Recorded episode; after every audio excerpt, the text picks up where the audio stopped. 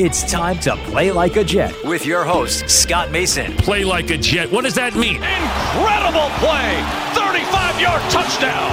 Allen Lazard, six foot five frame, needing every bit of it. Oh, Hardman's still going inside the 10, and he is in for the touchdown. Allen has time. Intercepted. Sauce Gardner's got it. Breaking away. Garrett Wilson.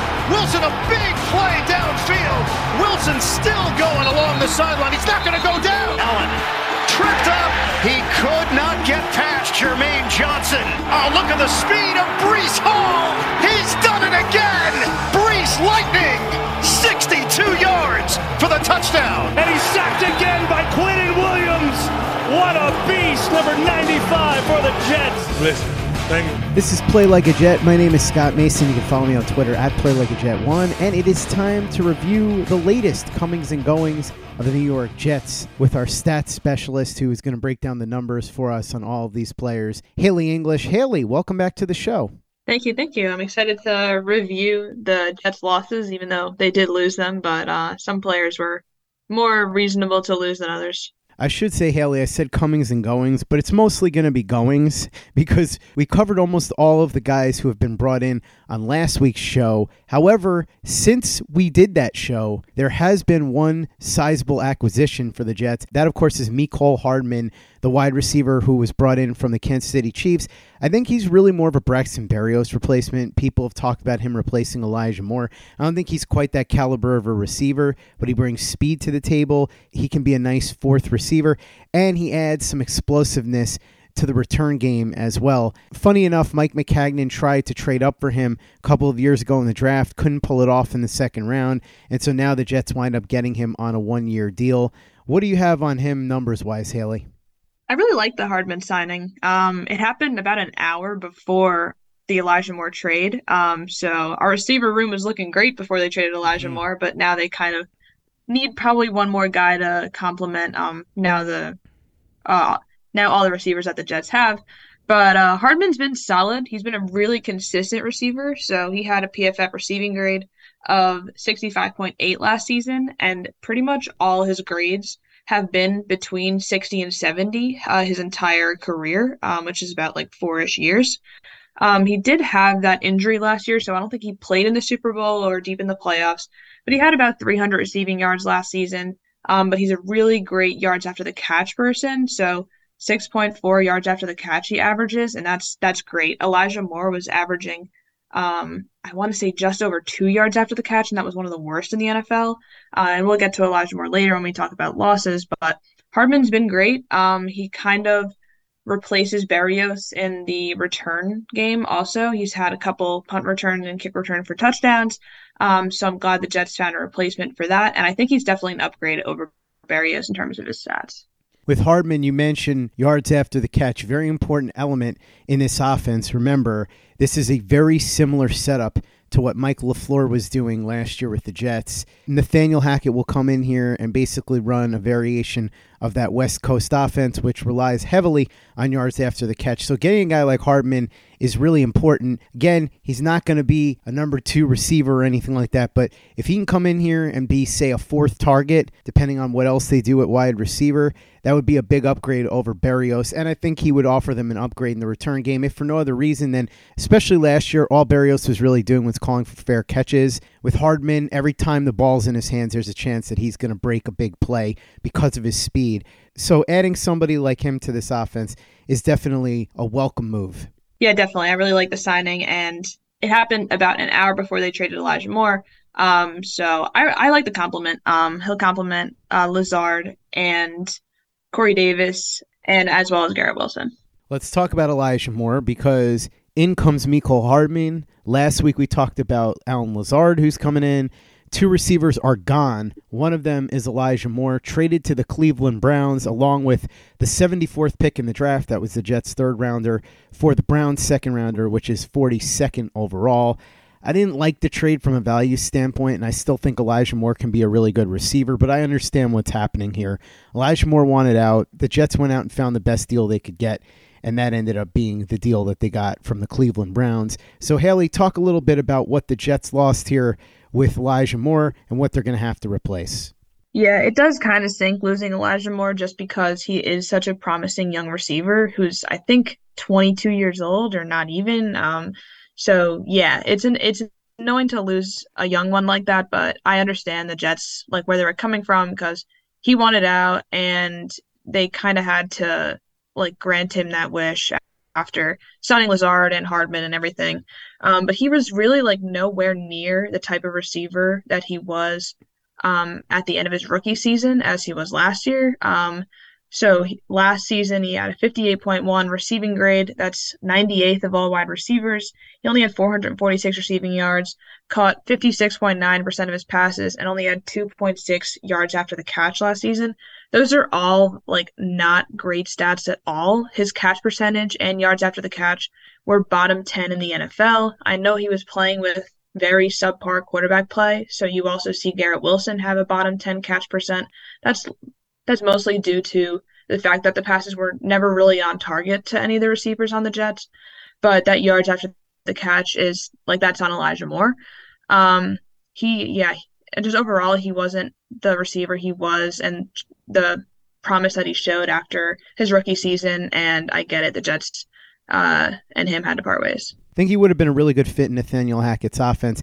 And I think if the Jets brought in a quarterback like Aaron Rodgers or somebody who is at least a significant upgrade over what they had in 2022, Elijah Moore could have really broken out in 2023. But unfortunately, like you said, Haley, the Jets had to move on. It made sense from the perspective of if he didn't want to be here and the Jets are looking to build a culture of players who are eager to be here and buy in, they move on and get the best deal they can, and that was the one they got from the Cleveland Browns. On the plus side, they do now have three picks in the top 50 with which to continue building out a roster that has more young talent than they've had in many, many years. One guy who I don't think would fit into the young talent category, he was more of a depth piece, and as we said, Mecole Hardman replaced him. Braxton Berrios. Berrios is a player that many Jets fans were excited to see the Jets bring back last year when he was a free agent. But this past year, there were some questionable moments at wide receiver, some drops, and more importantly, his real value, which was as a return man, he just didn't bring that to the table this past year. His punts and kicks, there was nothing going on there in terms of big plays, and on punts, it was mostly just fair catches. So Braxton Berrios gone. He signs with the Miami Dolphins. I understand that he was a popular player and he wasn't a bad guy to have on the roster, but for the amount of money that he was making, it just wasn't worth keeping him here. Yeah, Berrios had that one drop at the end of the Minnesota game uh, that essentially lost the Jets the game, and I think that was almost the beginning of the end for his time on the Jets. He did not perform last season well enough um, to what his contract said he should have. Uh, and again, yeah, like you said, he didn't really return many punts and kicks. Um, like not as many at all as he did the previous season where he was really successful. He only had a 60.2 PFF receiving grade last season, only 145 receiving yards, catching about 56% of his passes. That's just not great stats. Again, not great quarterback play, but you got to be better than that if he was making the kind of money he was making last year. Um, and I, I understand that the Jets and him couldn't come to an agreement on a contract that makes very much sense. And I think Hardman is much of an upgrade over Berrios, especially in their return game and receiving. Uh, so I totally get them releasing Braxton Berrios and not wanting to bring him back. Play like a Jet. Play like a Jet. Other players that the Jets lost since free agency began. We will continue on the offensive side of the ball, and we'll talk about another player that the Jets lost to the Miami Dolphins, Mike White, another popular player for the amount of money that he got. I suppose the Jets could have kept him, but Ultimately, they end up letting him go to the Miami Dolphins. He goes back home to South Florida, and now he will be within the division. And perhaps with Tua Tagovailoa's injury history, we should expect to see Mike White at some point. I like this move for the Miami Dolphins in terms of having a guy who's proven that he can play in the NFL. Two years, $8 million, not all that much money. And I know that he's had his fair share of injuries, but if he only has to be the backup, he doesn't have to be super durable. And like I said, with Tua Tagovailoa there and his concussion history, very good chance that he gets an opportunity to play. And he's got playmakers there. We know that, Haley. Tyreek Hill, Jaylen Waddle, two of the absolute best in the NFL. And so this is a place where Mike White could thrive if he gets a chance. And I think he very well could get that chance. So a loss for the Jets, but ultimately it just wasn't going to be in the cards for the two parties to stay together. Yeah, you saw what Mike White did with Garrett Wilson last season, and I think he's going to do great uh, with Tyreek Hill and Jaylen Waddle. Kind of annoying that he's going to a divisional opponent, but whatever. Um, the Dolphins, like that, this move tells us the Dolphins do not believe one bit at all that Tua is going to stay healthy for the entire season. I think I think Mike White will end up playing a good chunk of games for them. Uh, for if and when Tua gets hurt, and I think he's set up to succeed in that offense with all those playmakers around him. He's uh, he is making two years eight million dollars. There's an additional eight million more in incentives, um, so that kind of shows you, hey, he might play. Um, he averages a ton of receipt uh, or a ton of passing yards per game, just like almost 275. Um, his touchdown interception ratio is actually below one, so he does throw a little more touchdowns than interceptions. Um, so if he ends up playing against the Jets, hey, hopefully he'll throw a nice interception to our secondary. Um, and he doesn't have the highest completion percentage, but he's really set up to succeed in that offense. And he's a like one of the best backups, if not the best backup in the NFL right now, um, for a team whose quarterback is likely uh, to go down. Another player that went to the Dolphins. Man, the Dolphins really took quite a few Jets this offseason. Dan Feeney, who is a guard and center for the Jets, he had his moments, but mostly he will be remembered for that sweet, sweet mullet. Oh yeah, he was an icon for the Jets. Um, he wasn't really the best offensive lineman. His PFF grade was just over 50 for offense, uh, about the same for pass or for run blocking and pass blocking. He allowed one sack and three pressures in, uh, last season, but he only played 109 snaps, so not the biggest sample size to really determine his level of play. But he was just a, simply a depth piece on the offensive line, um, and he did get a a good chunk of money in Miami. One year, three point two five million. Uh, the two offensive linemen that the Jets signed, uh, Wes Schweitzer and Trystan Colon, got about that much money combined, and arguably both of them are better players than Feeney. So I kind of like the Jets letting Feeney walk uh, and bringing in two better offensive linemen for the same price. Haley, I have to do this because it's the last time I'm going to be able to do it because this is probably the final time we're ever going to talk about Dan Feeney. So here we go. Feeney!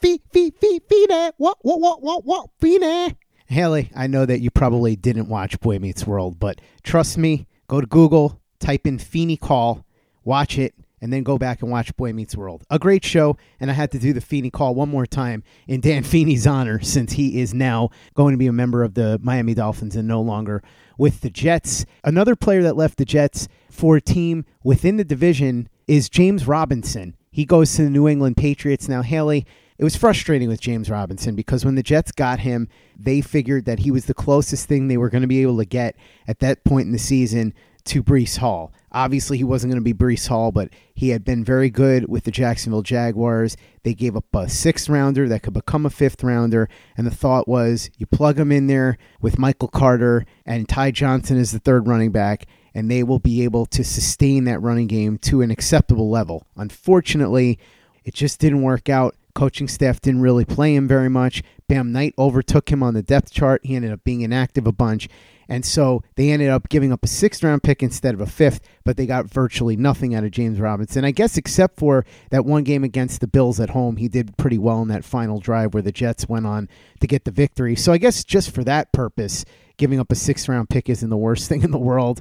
Talk a little bit about James Robinson here because that to me was one of the more disappointing things. I thought he was going to help the Jets push into the playoffs. Instead, he barely ended up playing. Yeah, I was really hopeful when the Jets signed James Robinson, and he ended up being a, a big bust for the Jets. Um, I'm surprised he got as much money as he did with New England. I kind of laughed when I saw the contract. He got two years, eight million, so four million yearly average, and that's the same yearly average value that Jamaal Williams got with the Saints, and he was one of the best running backs in the NFL last season. Um, Robinson had 641 less yards and 14 less touchdowns than Jamaal Williams and got the same amount of money as him. So I'm very happy the Patriots overpaid for him. Um, he was not the same running back that he was when he was playing with the Jaguars before his injury. Um, he had a, a 59.7 PFF rushing grade last season. That's 54th of all running backs. He only averaged 3.9 yards per rush and only 2.4 yards after contact. That's a lot lower than what Ty Johnson was doing. Ty Johnson averaged uh, 1.5 more yards per rush and 1.5 more yards after contact than James Robinson. So I really like the Jets prioritizing Ty Johnson over keeping James Robinson. I just don't think he fit within the system, and I'm very glad that the Patriots probably overpaid. One player that didn't go to a team within the Jets division, but is going to stay in the exact same building as the Jets, is Jeff Smith. Now, Jeff Smith didn't do much as a wide receiver except that one game that he had that was really good. And then people thought he was a fantasy football sleeper. Turns out he just had a couple of catches in one game and went back to being Jeff Smith after that. But his value is mostly on special teams. He goes to the Giants. He's a guy that everybody on the coaching staff and the players in the locker room seemed to like. Solid contributor on special teams. Didn't really do much beyond that. So it's a loss for the Jets, but it's not really a big deal. Yeah, Jeff Smith. He got one year, 1.175 million with the Giants. Um, he really hasn't been much of a player for the Jets. He graded well in terms of PFF receiving grade, which was 71.3, but he only had 134 receiving yards last season, and most of those yards came in one game with Zach Wilson. Um, so I wouldn't really take much from that PFF grade because it's not a very large sample size. Um, yeah, so losing Jeff Smith, that really doesn't put a dent in anything. Um, and hopefully he can do something with the Giants. Another 2022 Jet stays on the East Coast, but in the AFC and with the Pittsburgh Steelers, Nate Herbig, who I thought did an admirable job filling in when there were injuries and a ton of injuries at that, on the Jets' offensive line. I like that pickup a lot from Philadelphia. It was a smart move. And while by no means was he some sort of Pro Bowl offensive lineman, he did an admirable job there, and it would have been nice to see the Jets bring him back. He's the kind of player that can start if you need him. He's great depth if you don't need him to start. He's a very valuable piece to have. And so the Jets' loss is the Steelers' gain here. Yeah, I'll make a little uh, hot take here, and I say that Nate Herbig is uh, the loss that kind of hurts the most, um, mm. just hmm. because the Jets' offensive line has been so injury prone and so bad the past couple of seasons. And Herbig was kind of that player who was a really good rock on the line and, and played a really good chunk of snaps last season. He wasn't graded extremely well by PFF. He only had a 58 offensive grade. That was 51st out of all guards. He had uh, he allowed one sack, three hits, and 18 pressures.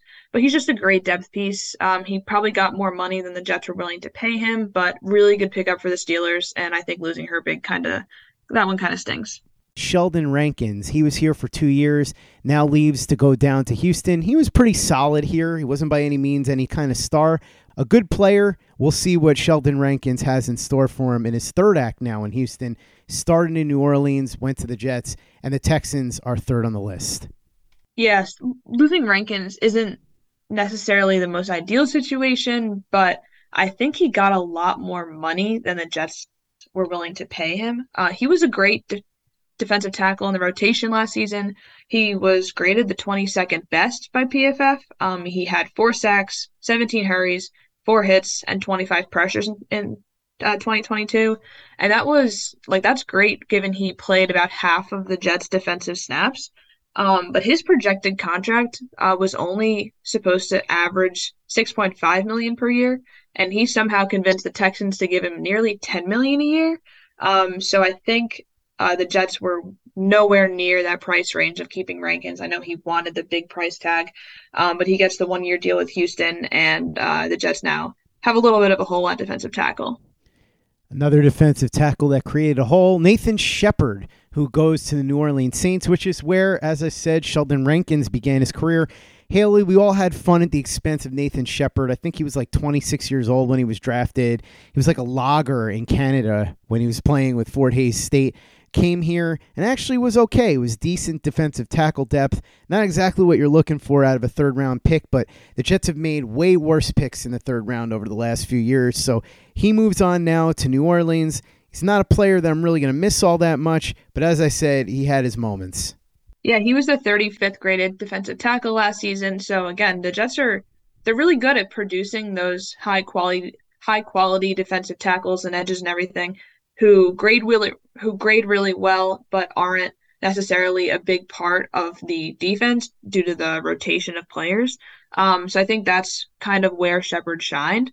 Um, he had a top 10 pass rush grade at 79.5. So uh, the, the Saints are getting a great pass rusher there. I don't know how many snaps he's going to take because Shepherd played a little less than half of the Jets' defensive snaps last season. He had two sacks, nine hurries, six hits, and 17 pressures. Uh, and he got a decently large contract of three years, 15 million. I think that's another contract that was too far out of the Jets' price range uh, for a player like Nathan Shepherd. And those are the comings and goings, or the most recent ones, for the New York Jets so far this offseason. Haley English, our stats specialist, breaking down the numbers on all of them. Thanks so much for coming on and breaking these down with me. Really appreciate it. For everybody that wants to check you out on social media and look at your work over at playlikeajet.com. How can they follow you on social media? And what do you got cooking, not just right now at playlikeajet.com, but coming up over the next couple of days and weeks? And also, I know you're doing some Vikings stuff. You've got some league wide things. You're a very busy person right now, Haley. What are some of the other projects you're working on? Yeah, I've got a couple things going on right now, as well as I'm taking uh, classes since I graduate this May from college. But my Twitter is at Haley E English 17. Uh, we're gonna have a write up of these Jets free agent losses in the coming days, and then turning our attention to the draft pretty soon. Uh, it's in I think just about a month. Uh, so as long as the Jets don't trade out of that 13th pick, we'll see who the Jets could potentially draft at that pick. And now they've got back to back second round picks. So the Jets have a wealth of picks in the early rounds, and then once that Rodgers trade finally happens, we'll analyze that and everything. So a, a lot of good things coming up here. Make sure you follow Haley on Twitter and be sure to read everything she's doing over at playlikeajet.com. Check out the Play Like a Jet YouTube channel as well. We've got some awesome all 22 breakdowns, including a couple of draft prospects, plus the Jets' newest wide receiver, Allen Lazard. So watch our videos and subscribe to our channel if you haven't already. YouTube.com slash play like a jet. Visit our store, teepublic.com. That's T-E-E-public.com. We got the John Franklin Myers, Quinnen Williams, bless you, thank you shirt, play like a jet logo shirt, caps, mugs, hoodies. It's all there. teepublic.com. That's T-E-E-public.com. And be sure to give us a five-star review for the podcast on iTunes if you haven't done that already. Easy way to help out the show if you like what we're doing. Doesn't take you much time, doesn't cost you any money, but it goes a long way to help us out. So if you could go ahead and do that for us, we'd be quite grateful. And for the latest and greatest New York Jets podcasts and content, you know where to go. That's Play Like a Jet Digital and PlayLikeAJet.com.